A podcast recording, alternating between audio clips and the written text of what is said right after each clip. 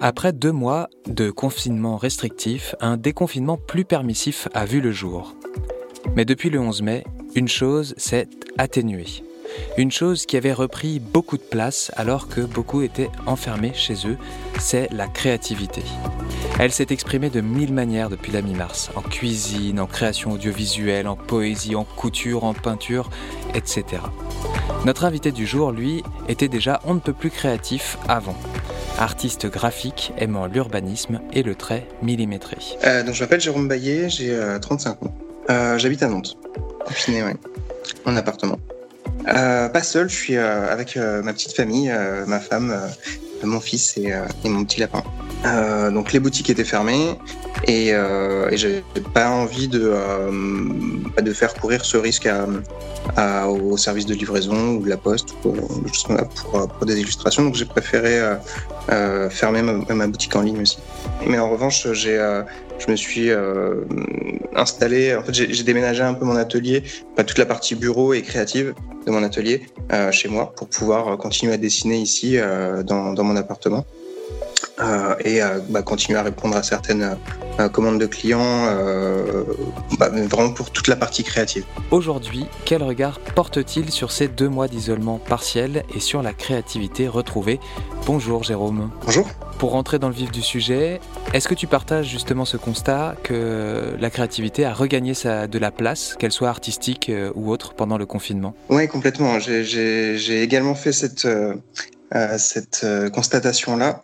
Que ce soit sur les réseaux sociaux ou auprès de mes contacts aussi, on a vu qu'il y a vraiment un regain de créativité, tout simplement parce que j'imagine que les gens prennent le temps et ont besoin aussi de ce côté, de lâcher prise et de partir dans l'imaginaire. Bon, c'est tout ce qu'apporte la créativité, je trouve. Donc, je pense que c'était un moment où on en avait beaucoup besoin. C'est ça qui a sans doute poussé pas mal de gens qui étaient peut-être moins créatifs avant et qui le sont devenus pendant le confinement.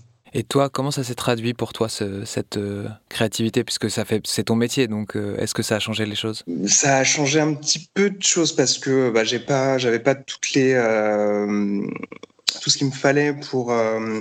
comme j'ai déménagé en fait mon atelier, donc je me suis fait un petit bureau de création dans mon appartement, donc j'avais pas tout sous la main, donc ça a changé quelques petites choses de ce côté-là, puisque du coup je devais m'adapter avec les quelques outils que je m'étais rapporté. Je travaille peu, je travaille à la main, donc j'ai besoin de pas mal de choses, de différents papiers, feutres, encre, etc. Pas juste un ordinateur. Et donc de ce point de vue-là, j'étais un petit peu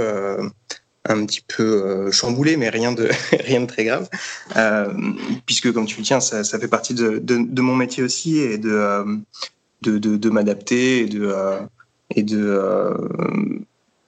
de créer, ça fait partie de mes habitudes. Donc de ce point de vue-là, j'ai pas trop changé. En revanche,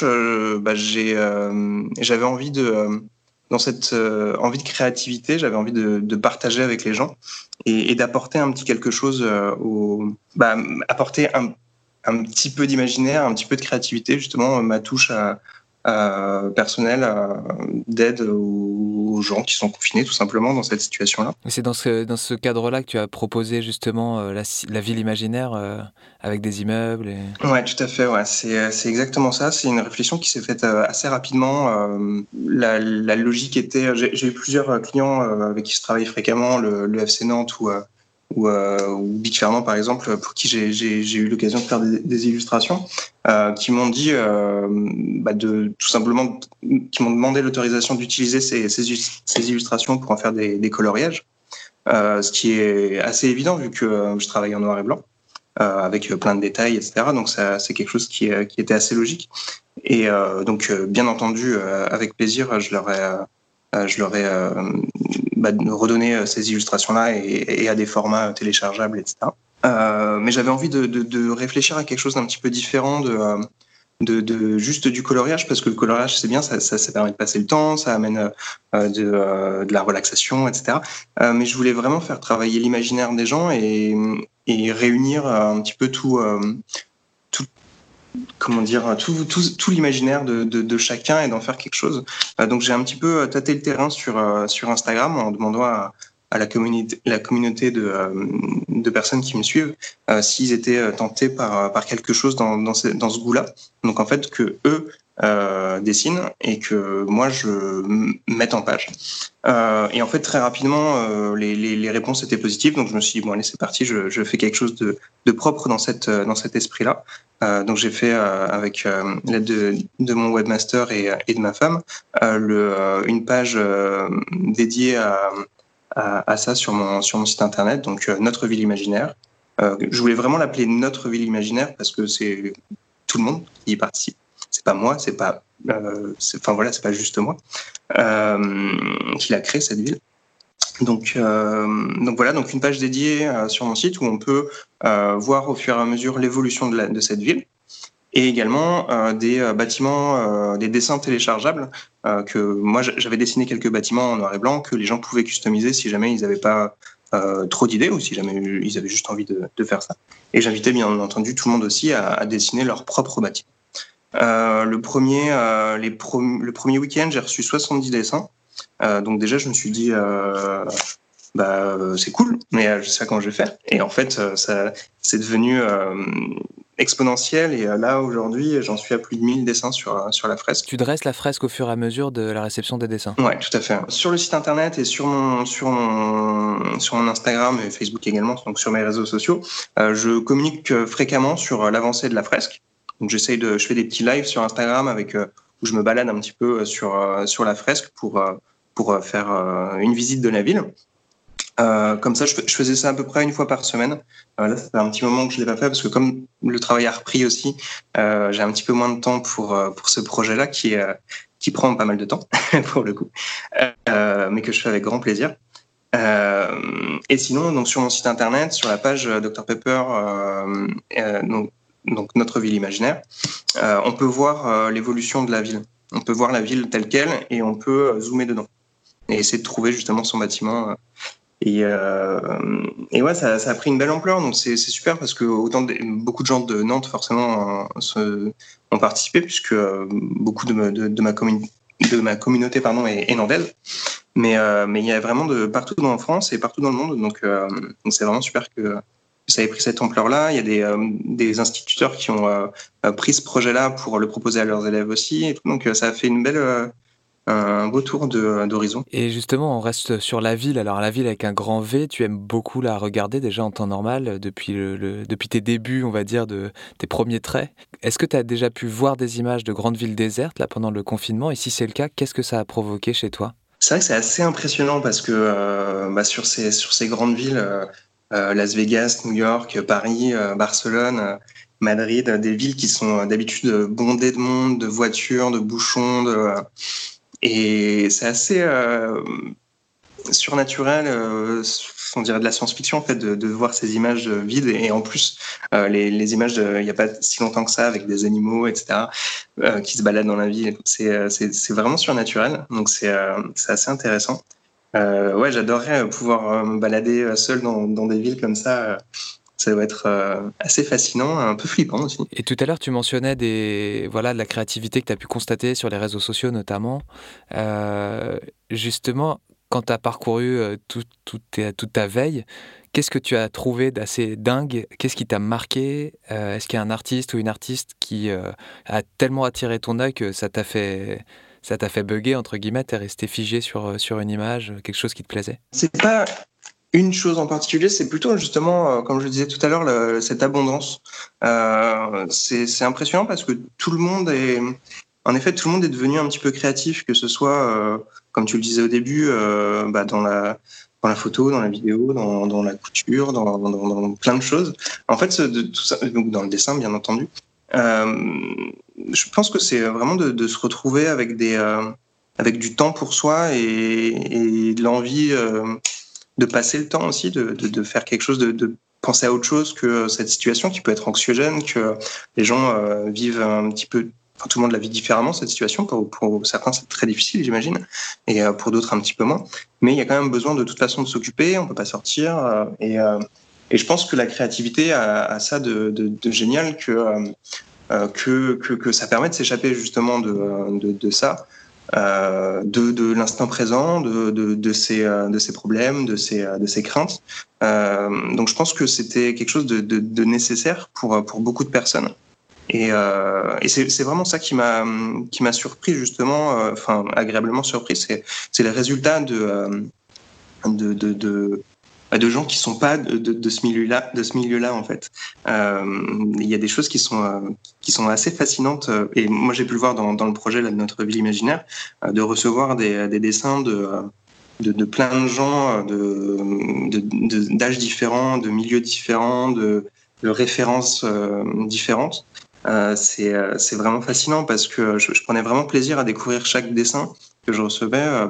Parce que justement, il sort de l'imaginaire de quelqu'un pleinement et qui n'a pas du tout les mêmes références que les miennes. Et du coup, c'est vraiment pertinent, c'est impressionnant. J'étais vraiment surpris par la technique de certains qui sont amateurs ou tout simplement juste qui ont pris pour la première fois des crayons. Et ça j'ai trouvé ça vraiment pertinent et fascinant pour le coup. Après, je pense qu'on est déjà depuis un petit moment dans ce renouveau en fait de la vision de la création enfin moi je l'assimile aussi beaucoup à ces nouvelles, enfin je sais pas, nouvelles inventions, nouvelles startups, des choses qui font partie pour moi un petit peu de la créativité, même si on n'est pas juste sur de l'image, on est sur une réflexion une création de quelque chose de nouveau, tout simplement. J'ai l'impression que depuis un petit moment, on est dans quelque chose de plus accessible, plus ouvert à tous. Et même moi, je vois dans mon taf, quand je travaille avec différents clients, la vision de l'image, elle a changé, je trouve. Que les gens ont pris conscience que c'était important. Et c'était pas forcément le cas il y a quelques années. En tout cas, pas de la même façon, je trouve. Peut-être que il y a beaucoup de choses qui ont joué à mon avis. Hein, les réseaux sociaux, des réseaux comme Instagram, par exemple, où l'image est très importante et on prend soin d'avoir une belle image, que ce soit sur l'illustration, de la photographie, de la vidéo. Je pense. Et c'est quelque chose qui est ouvert à tous. Donc, je pense que ça fait partie des choses qui ont changé un petit peu cet aspect de la créativité et de l'image. Et de la création. Et en effet, ce moment-là qu'on vient de vivre, je pense, jouera un petit peu, j'espère que ça va changer beaucoup de choses, et pas que dans la, dans la créativité, parce qu'il y a beaucoup de choses à changer. Justement, on arrive vers les deux dernières questions, plus personnelles. La première, c'est... quelle émotion a dominé chez toi pendant le confinement ? C'est vrai que c'était assez variable, donc parce que c'était croissant, c'était changeant en fait, selon l'évolution de ce qui se passait aux infos et de ce qu'on voyait autour de nous dans les pays, dans les autres pays. Et on voyait ça arriver petit à petit en France, même si les réactions n'étaient pas toujours, de mon point de vue, les bonnes. Mais donc ouais, enfin je sais pas qu'est-ce qui serait le plus. Je dirais pas que j'ai eu un moment vraiment peur de la situation. Je pense pas que ce soit ça le terme. Mais c'est vrai qu'on est vraiment on était vraiment surtout au début dans une situation très anxiogène. Les informations, enfin qui rabattent ça vraiment toute la journée, 24 heures sur 24, et on parle de absolument rien d'autre. C'est forcément présent sur toutes les discussions, sur tous les réseaux sociaux, etc. Donc c'est vrai que c'est très particulier. J'aurais du mal à le qualifier vraiment, à donner un mot sur cette l'appréhension peut-être. Ouais, c'est ça. Enfin, c'est vraiment un mélange de beaucoup de choses, parce qu'il y a à la fois de la peur, de l'appréhension, de l'inconnu, de la peur de ce qui va se passer plus tard. Enfin voilà, est-ce qu'on va revenir à la normale ou pas, etc.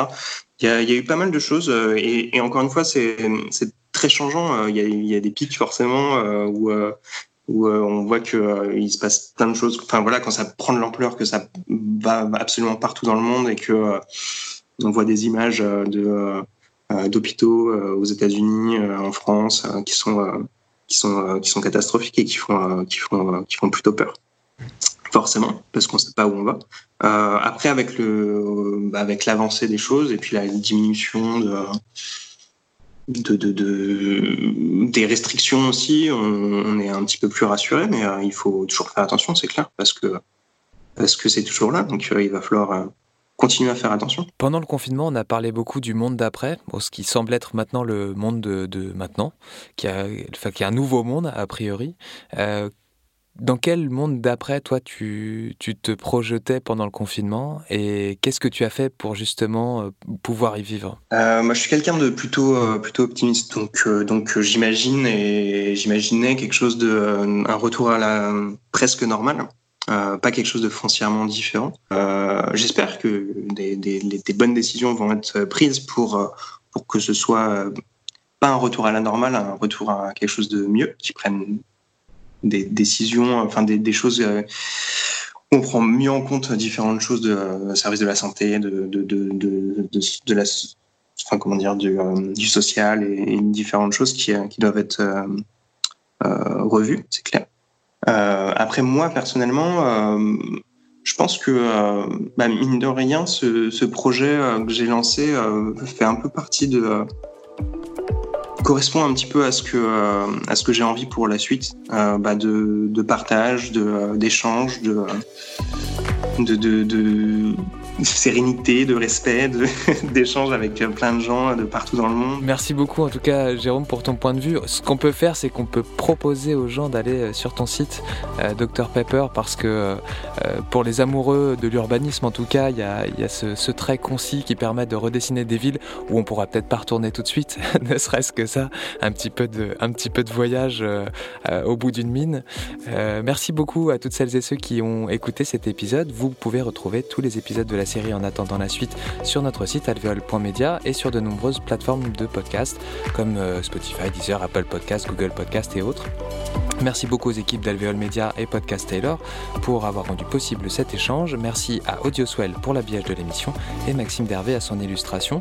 Rendez-vous pour un prochain épisode pour à nouveau donner la parole à d'autres personnes qui constatent avec leurs yeux, leurs oreilles et leur vie, leur créativité, si possible, comment va le monde sous Covid. Merci beaucoup Jérôme. Avec plaisir, merci à toi.